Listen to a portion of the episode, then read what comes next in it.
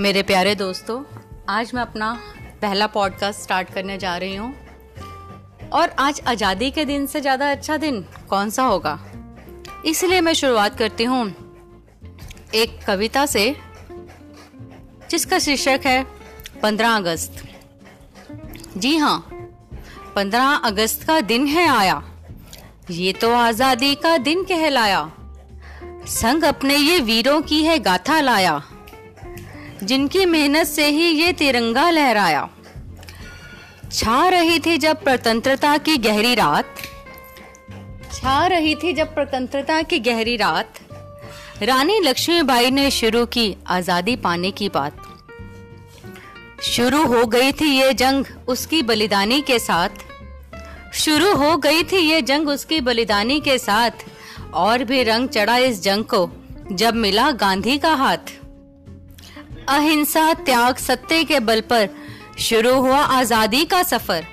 अहिंसा, त्याग, सत्य के बल पर शुरू हुआ आज़ादी का सफ़र। सरफरोशों के दिल में भी था जोश और ना था किसी का डर।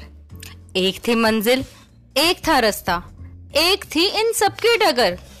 एक थी मंजिल, एक था रास्ता, एक थी इन सबकी डगर। केवल स्वराज पर ही थी टिकी हुई इन सबकी नज़र। केवल स्वराज पर ही टिकी हुई थी इन सबकी नज़र। आखिर रंग लाई इन दीवानों की कुर्बानी। आखिर रंग लाई इन दीवानों की कुर्बानी। आज़ादी का दिन बन गया इनकी अमिट निशानी। आज़ादी का दिन बन गया इनकी अमिट निशानी। हर भारतवासी के लब पर है आज़ादी की कहानी। हर भारतवासी के लब पर है आज़ादी की कहानी।